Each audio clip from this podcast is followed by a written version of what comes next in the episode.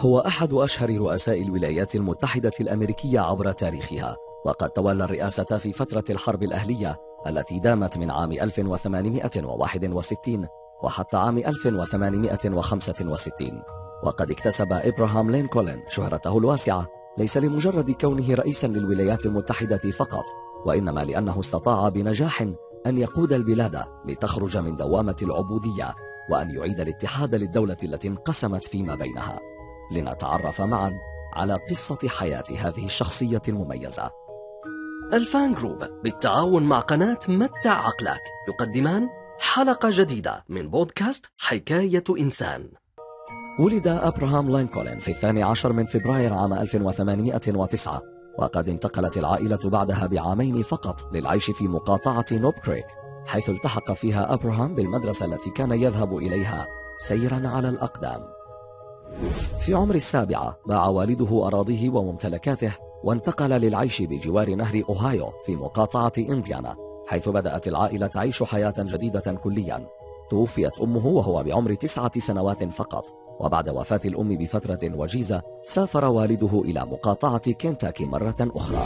وهناك حصل على زوجة ثانية أرملة تعول ثلاثة أطفال آخرين.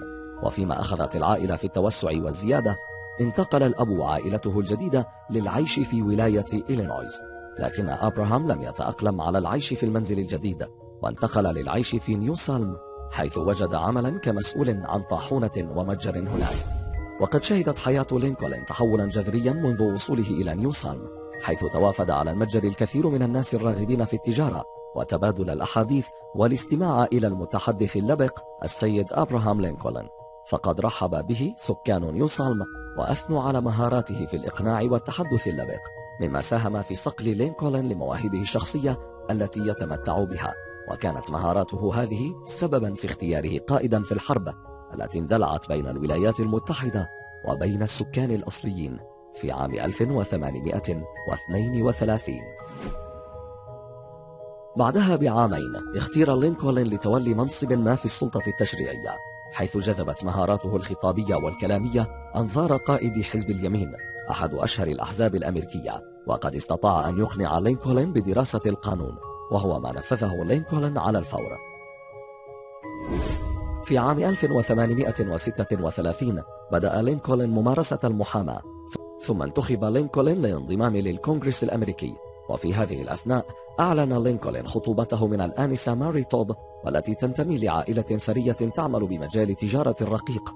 وتم الزواج بالفعل وأنجب الزوجان خمسة من الأطفال. وقد كان لينكولن مولعا بالأطفال لكنه كان أيضا صارما في تربية أطفاله الذين توفي أربعة منهم في مرحلة الطفولة والمراهقة ولم يبقى سوى واحدا فقط وهو روبرت لينكولن الوحيد من أبناء لينكولن الذي عاش حتى بلوغ مرحلة البلوغ. وأنجب أطفالا. وقد عانى أبراهام لينكولن من الحزن الشديد بسبب وفاة أولاده المبكرة. ساهمت بعض أفكار لينكولن المختلفة حول طبيعة الحرب المندلعة بين أمريكا والمكسيك بالإضافة إلى محاولته للقضاء على العبودية في تغير الرأي العام في ولاية إلينويز ضده حيث ظن البعض أنهم أخطأوا حينما اختاروه ممثلا لهم في الكونغرس. ولهذا فقد تم تجنبه للترشح للرئاسة على الرغم من نجاح حزب اليمين في الفوز بالانتخابات الرئاسية وهو ما دعا لينكولن للعودة إلى إلينويز وممارسة المحاماة من جديد والابتعاد مؤقتا عن السياسة. خلال الاثني عشر عاما اللاحقة شهدت الدولة انقساما واسعا حيث أثمرت الحرب على المكسيك في استيلاء الولايات المتحدة على أراض جديدة واسعة مما خلف الكثير من النزاعات بين المقاطعات. وقد دعا كره لينكولن ومعارضته لمسألة العبودية إلى عودة لعالم السياسة مرة أخرى حيث كان لينكولن يؤمن بأنه يجب القضاء على العبودية بشكل جذري وليس من اللائق أن يتم ترك مشاكلها لكي تحلها كل مقاطعة على حدة. ترك لينكولن حزب اليمين وانضم للجمهوريين وسرعان ما أصبح قائدا مميزا للحزب. في عام 1860 تم اختيار لينكولن كمرشح لرئاسة الولايات المتحدة وقد كان موقف لينكولن قويا مع وجود الحزب الديمقراطي المنقسم داخليا وكذلك بداية ظهور حزب الاتحاد الدستوري. كانت الأوضاع غير مستقرة وفي صالح لينكولن وبعد نجاح لينكولن في الوصول إلى سدة الرئاسة هاجمه معارضيه بشدة على موقفه من العبودية. مما أدى إلى انسحاب سبعة ولايات من حزب الاتحاد الدستوري وقاموا بتشكيل ما يعرف بالاتحاد الكونفدرالي. مع أول خطاب له كان على لينكولن أن يوضح موقفه حيث أعلن أن الانفصال كان خاطئا كما أنه لا يمكن لهذه الولايات أن تدمر الحزب وأن أي محاولة انفصالية عنه تعتبر باطلة قانونيا. وأضاف في خطابه الداهية وصرح أنه لن يتدخل في حل مشاكل العبودية داخل كل ولاية وأنه سيترك لكل ولاية أحقية التصرف في شؤونها إلا أنه أضاف أنه الآن وبحكم وظيفته فهو له كامل الحق في استغلال الأراضي والأماكن التي تعود ملكيتها للحكومة الفيدرالية وبأنه سيستخدم القوة في الحفاظ على هذه الممتلكات ومن هذه الممتلكات كان لابد أن تندلع الحرب الأهلية. وضع لينكولن في يده كل مقاليد الحكم فأصبح رئيسا لكل الوكالات التابعة للحكومة كما أصبح قائدا أعلى للجيوش الأمريكية كلها وهو ما أثار حفيظة الراديكاليين في الكونغرس وعاتبوه على ديكتاتوريته مطالبين بتنصيب جنرالات وقادة أكثر كفاءة منه لكي تتولى قيادة الجيوش الأمريكية وهو ما دفع لينكولن لدراسة الكتب العسكرية والحربية. بعدها وضع أبراهام لينكولن ما يعرف باسم وثيقة التحرير والتي نادت بتحرير كل العبيد في الأراضي الأمريكية التي لا زالت تخوض الحرب ضد الاتحاد. وقد انتهت العبودية فعلا في الولايات المتحدة في ربيع عام 1865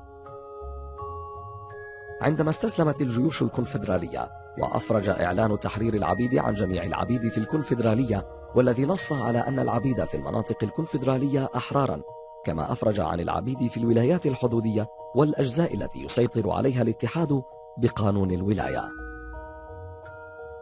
بعد انتهاء الحرب الأهلية تم إعادة ترشيح لينكولن لفترة رئاسية ثانية. كان لينكولن يميل إلى اتخاذ قرارات سياسية مرنة ومتسامحة نسبيا مع الولايات المهزومة بخلاف الكثير من أعضاء حزبه الذين كانوا أكثر تطرفا. أما بخصوص العبيد فعلى الرغم من معارضته للعبودية وقضائه عليها بشكل كبير إلا أنه لم يكن مؤمنا بالمساواة بين الأعراق وكان يميل إلى الرأي القائل بإرسال السود المعتوقين إلى جزر الكاريبي أو سواحل أفريقيا حفاظا على السلام. وقد حصلت في عهده ثورة لقبيلة السو الهندية في ولاية مينيسوتا في الشمال الغربي للبلاد تم القضاء عليها وإعدام ما يقارب 300 من الثوار. بعد توقيع لينكولن على قرار الإعدام. وقد كان من المفترض أن ينعم لينكولن والأمريكيين بانتهاء الحرب إلا أنه وبعد خمسة أيام فقط من استسلام الجيش الكونفدرالي وانتهاء الحرب الأهلية بسلام قام شخص يدعى جون ويلكس بوث كان ممثلا معروفا وجاسوسا كونفدراليا بإطلاق النار على الرئيس أبراهام لينكولن أثناء حضوره عرضا مسرحيا في مسرح فورد حيث استهدف الجزء الخلفي من رأس لينكولن وأطلق النار من مسافة قريبة ليصيب الرئيس إصابة قاتلة. وقد توفي الرئيس في اليوم التالي متأثرا بجراحه. حاول الأمريكان تقديس مكانة لينكولن وتعزيزها فتظهر صورة لينكولن على البنس والدولار الأمريكي فئة خمسة دولارات كما تظهر صورته على العديد من الطوابع البريدية. كما يعد النصب التذكاري للينكولن الواقع في العاصمة واشنطن والمنحوت على جبل راشمور الأكثر شهرة وزيارة. كان اغتيال الرئيس الأمريكي إبراهام لينكولن هو الأول من نوعه في التاريخ الأمريكي وأصبحت الأمة الأمريكية في حالة من الحزن الشديد والحداد العام والذي لم يسبق له مثيل. وعلى الرغم من أن أسباب الاغتيال غير معلومة حتى الآن إلا أنه لا أحد يستطيع أن ينكر عمق تأثير إبراهام لينكولن في التاريخ الأمريكي بشكل عام. كما ساهم دعمه لقضية التخلص من العبودية وتحرير العبيد في إكسابه المزيد من الاحترام والشهرة الواسعة.